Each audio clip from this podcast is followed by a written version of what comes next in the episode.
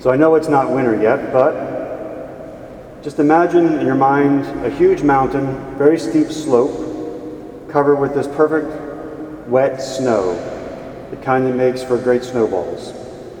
If I were to take the snow and make a small snowball and begin to, at the top of the mountain, let it roll down. And your job is to catch it. Could you do it? Depends where you are in the mountain. If you were close to the top of the mountain, it would be easy. But if you were at the base of that mountain, thousand feet down, there's no chance. By the time that snowball got down to the base of the mountain, it would be huge. It would have picked up tremendous speed. It probably would have picked up a lot of rocks.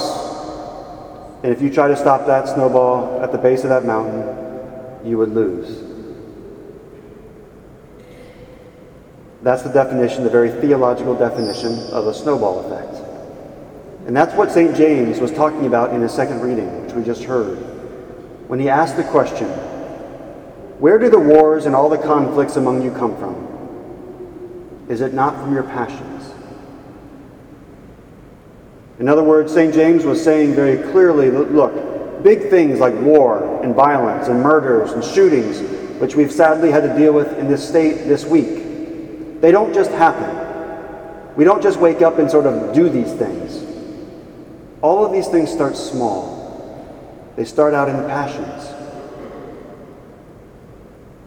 If left unchecked, they get bigger and more powerful, and they pick up speed and size and scope and debris. And at that point, they can't be stopped. And that's when horrendous things happen. That's when sin happens, evil happens, that's when tragedy happens. But if we can learn to check our passions when they're still small, we could eliminate war and murder and adultery. We could fix our families. There would be an, end to hatred and racism and abuse of every kind. We would have peace. So let's look at how we can do that. How can we really have peace by controlling our passions? You know, it's interesting. We can't control another person, but we can control ourselves. And this is a very practical examination, a very practical homily about how we can control ourselves. First, we have to know what passions are. And passions are very simple to understand it's our emotions, our dispositions. And those emotions and those dispositions incline us to do things. Those things can be good or those things can be evil. The main passions are love and hate, hope and fear, joy and sadness, and anger. And in and of themselves, believe it or not, passions are actually morally neutral. It's only when we act, either for good or evil, that they become good or evil. So let's look at one of the most fundamental human passions and kind of go through it, through the rest of the homily. Anger. When something evil happens, should we be angry? Absolutely. But that anger and all of our passions always has to be governed by right reason. So, for instance, when Christ saw people selling the goods in the temple, turning the temple into a marketplace, when he saw the religious leaders taking advantage of the pilgrims, making money off of them. What did he do? He got angry. He overturned the tables. I'm sure the tone of his voice wasn't nice. There was an injustice. And our Lord was reacting reasonably to stop that injustice, to bring about good. That was reasonable. It wasn't sinful, it was an appropriate response to evil. Getting upset at the scandal in the church is appropriate.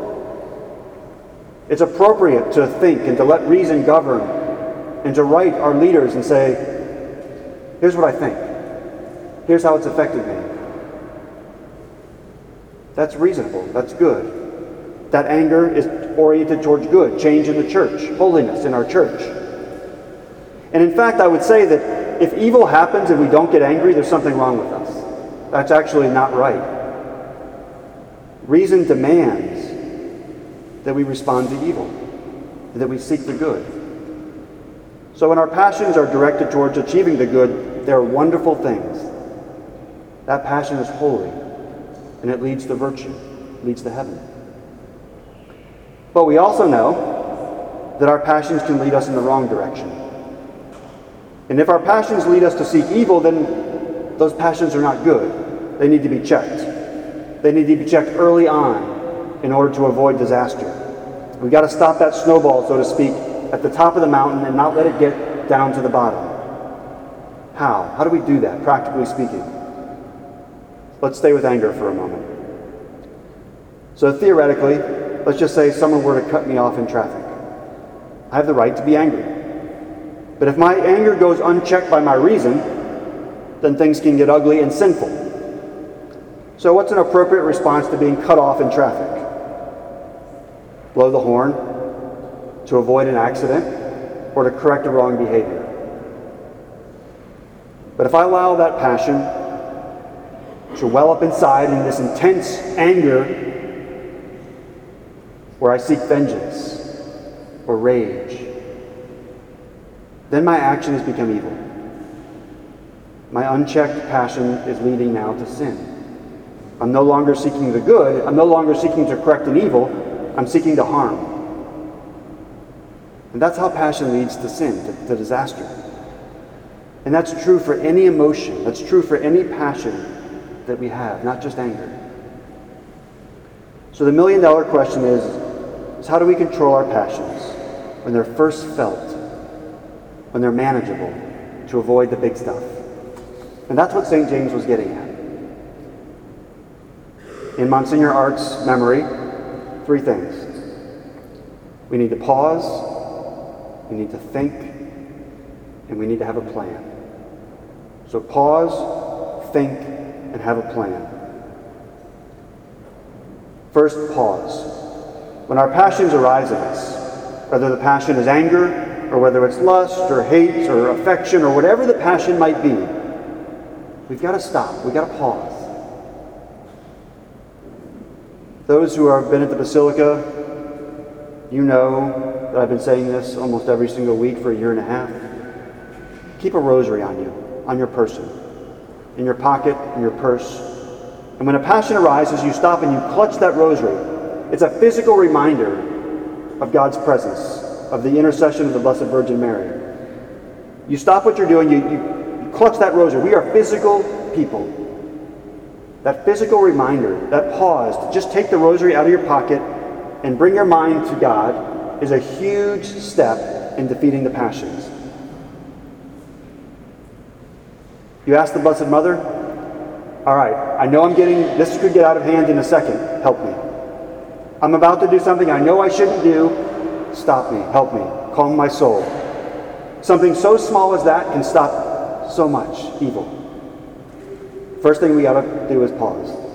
The second thing, we've got to think. What is the only thing, the most important thing, I should say, not the only thing, the most important thing that separates us from all of creation is our ability to reason. Man and woman, created in the image and likeness of God, have the ability to reason just like Him. That's the faculty in our soul which makes us most like God and most different from every other creature.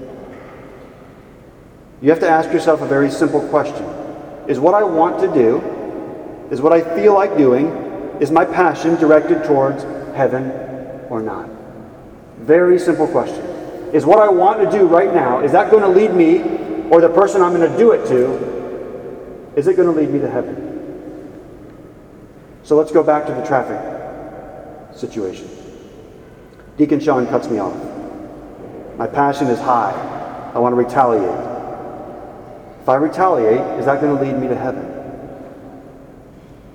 Is what I feel like doing in accord with God's plan? Is it, am I going to act like a Catholic man if I do what I want to do? And if we don't know what it means to be a Catholic man or woman, read Matthew chapter 5, the Beatitudes, the life of blessedness. Seriously, it's a beautiful, beautiful teaching of our Lord. See what God says about how we ought, ought to behave. Is what I feel like doing right now going to lead me to heaven to a life of beatitude? If the answer is yes, then you should do it. And if the answer is no, you've got your answer. Stop. Stop what you're doing right now. This ability to think is huge. And we can stop almost all passions if we just engage our reason and ask that one simple question. And finally, we need to come up with a plan. I know that I'm going to be cut off in traffic again. And by the way, I gave this homily last night and then I went to go make a sick call. About 40 minutes away. I was cut off more times than you can possibly imagine. The Lord has a sense of humor. So I know I'm going to be cut off again. I know that my anger is going to be welling up inside again. What am I going to do? What's my plan so that when it happens, I know how I'm going to react? And maybe it's as simple as putting a crucifix on your dashboard. Maybe it's simple as putting a sticky note by your radio that says, pray for your enemies. But I'm going to suggest one other thing. Change your mind. Change your attitude, the way we think about this.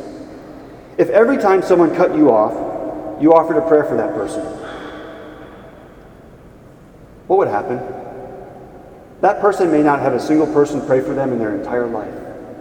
They may be on the verge of doing something horrible. They may be struggling with their family in a way you have no idea. Right? There may be people who are thinking, should I live or not? We don't know. But what if you were to say, all right, Lord, this person cut me off. I'm going to offer a prayer for them.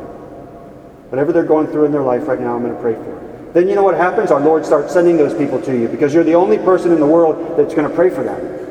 And then all of a sudden, getting cut off in traffic, you're like, all right, Lord, you want me to pray for them? Maybe that's naive, but I don't think so. I think it changes our entire attitude. And then you know what happens? We get done driving, and instead of being bitter and taking it out on our family and on our spouse and on our parishioners, We've turned an act that could easily have us es- escalate into anger, and we've turned it into a great virtue. And we're okay. We've got peace in our soul. And this, by the way, can be applied for any of the passions. We turn tough situations into opportunities for grace. We've stopped the snowball while it was small. Our passions didn't lead us to war or retaliation or to sin. In fact, they led us to prayer and to virtue. How amazing would our world be if we simply followed St. James's advice? Pause, think, and plan.